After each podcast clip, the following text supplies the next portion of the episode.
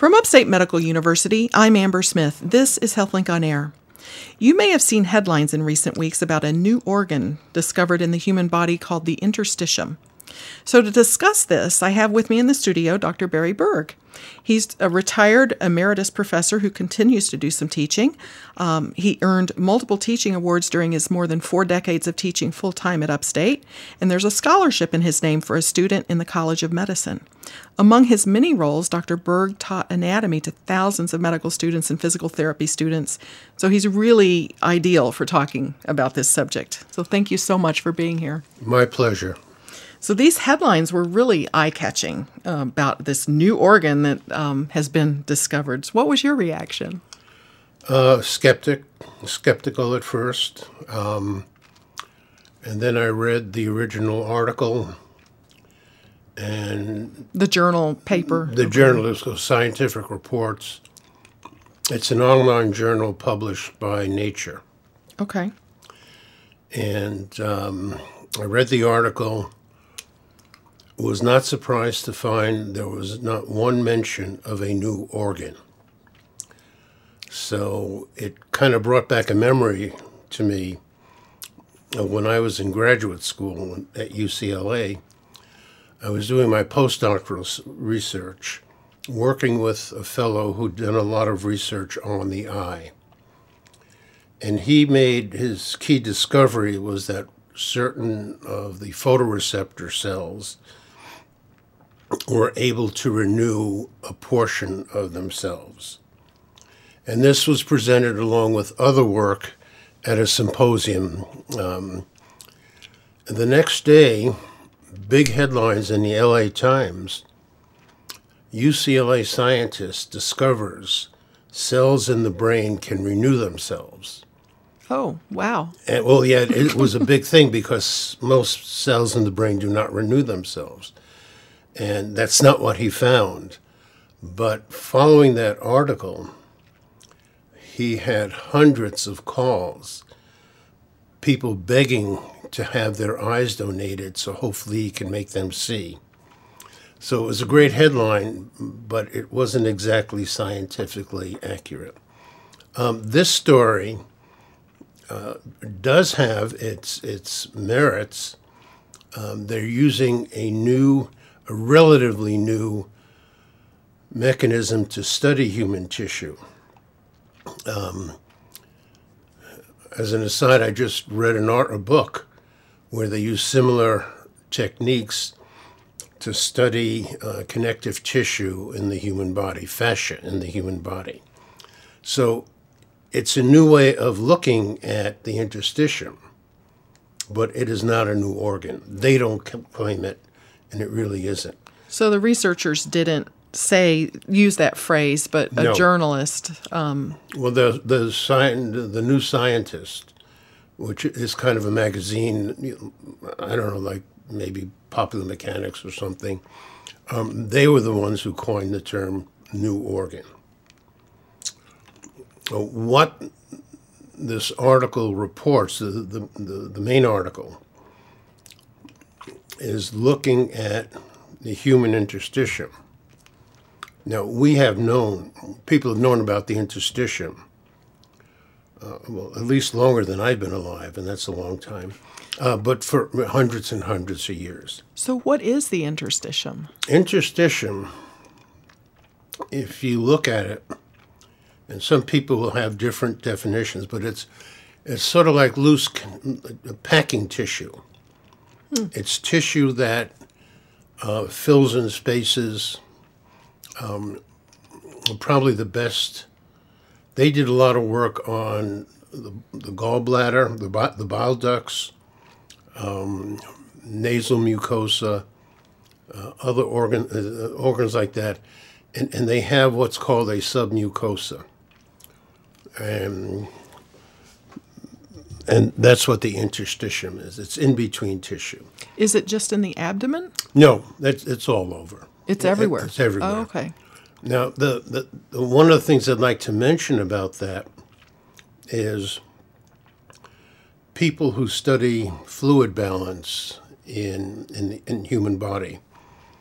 Um, about 60% of our fluid is contained within the cell. It's called intracellular fluid.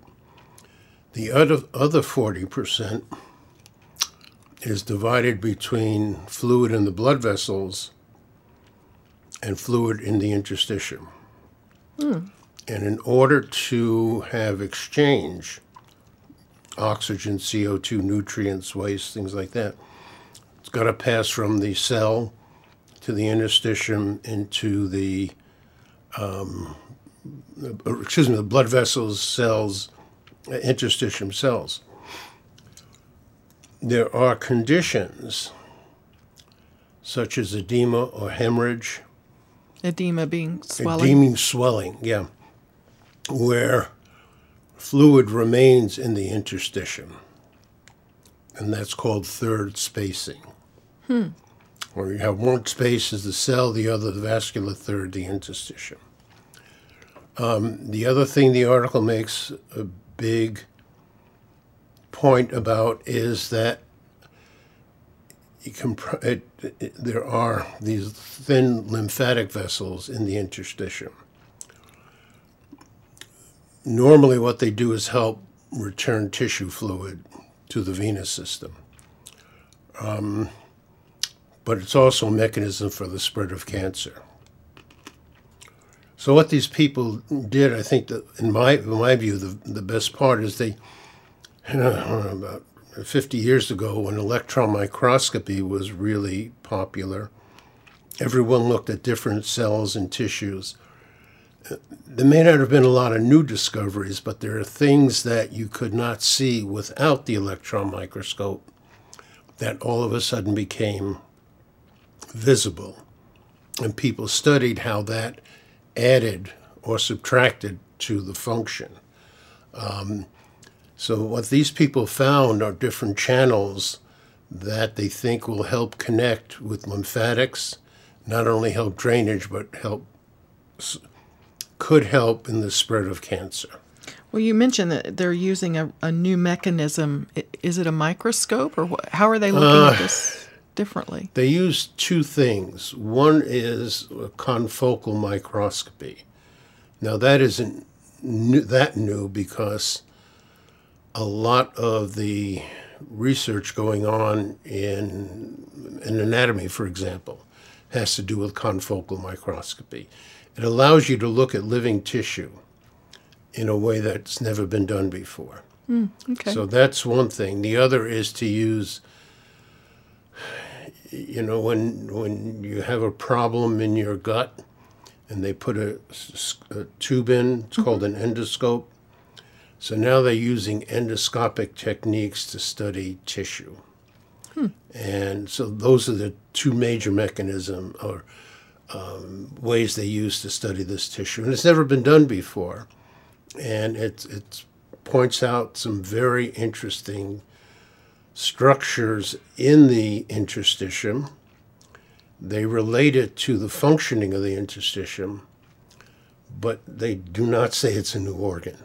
They're finding maybe new, new substructure and correlating that with possibly new functions. Interesting. I've got some more questions, but first, this is Upstate's HealthLink on Air. I'm your host, Amber Smith, and I'm talking with Dr. Barry Berg, an expert in anatomy, about the interstitium. And you sort of described it as packing tissue. Um, I wanted to ask, like, functionally, what does it does it keep the the or, other organs in place, or what does it do? One of the things is it, it, it, it can keep organs in place. If you look at, if you took a look at my belly, you'd find a lot of fatty cells in that tissue. So it, it protects, provides energy, but it's mainly a, a type of, of loose connective tissue, meaning it has collagen fibers, some reticular fibers. Um, there are cells in it. Most of the cells come from either uh, blood cells that come in there, to, come in the interstitium to eat up dirt, bacteria, things like that. Um, but it mainly it supports the let me go. If, if you take a look at an organ, Like a liver or a gallbladder? liver, gallbladder, stomach, you start off with the cell. From the cell, the next level is our tissues, which in Latin meant texture. So you have epithelial tissue, connective tissue, muscle, nerve. Those tissues combine in different proportions in different ways to form an organ.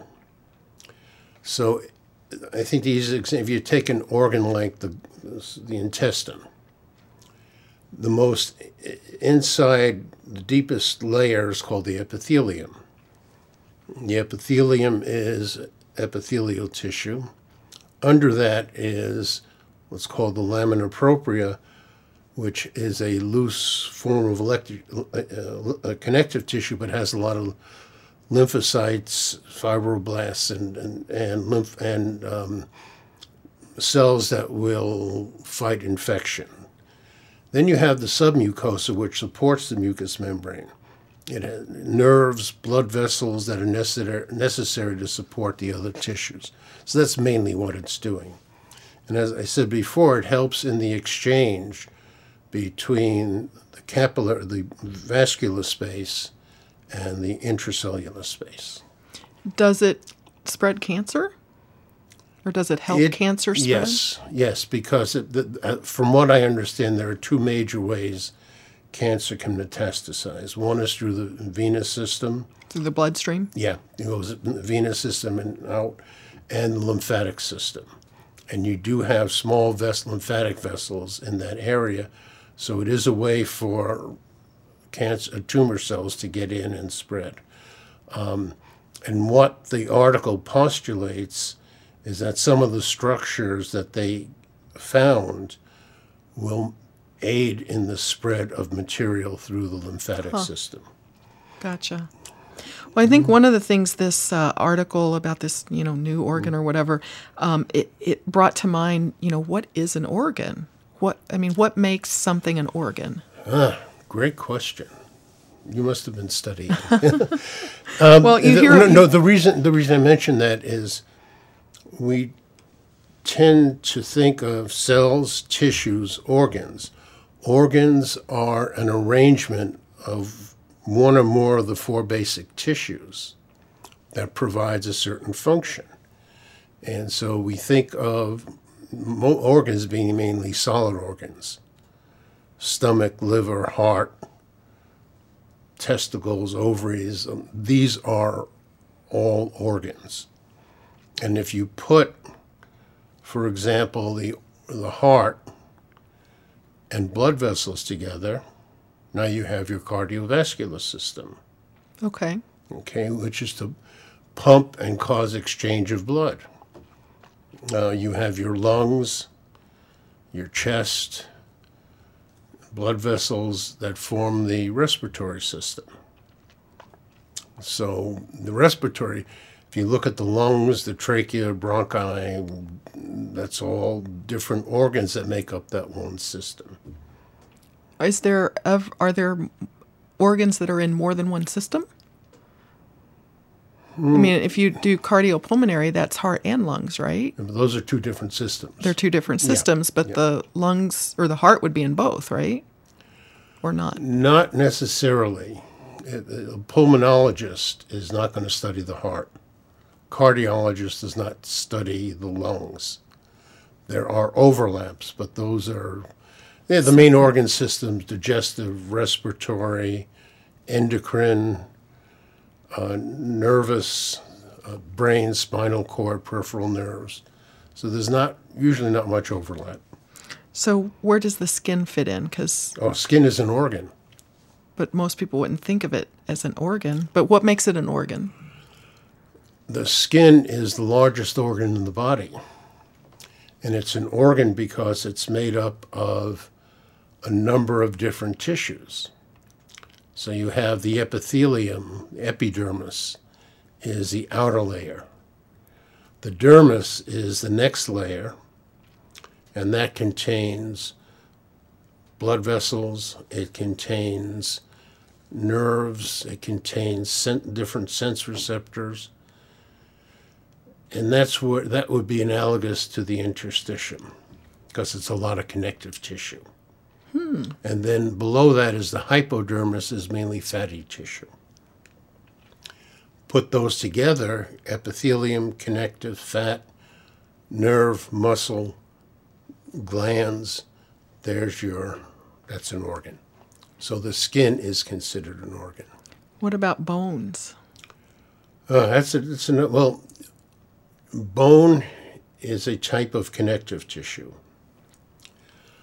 Uh, bones are the basic tissue, um, osseous tissue, bone tissue, that forms the basis of bones. But each bone can be considered an organ because it's made up of bone, connective, blood, and even a little epithelium. Put all the bones together, you have the skeletal system. Wow, This has been very interesting. I, I want to thank you for your time coming in to discuss this. My pleasure. Appreciate it. uh, my guest has been anatomy professor Dr. Barry Berg. I'm Amber Smith for Upstate's podcast and talk show, HealthLink on Air.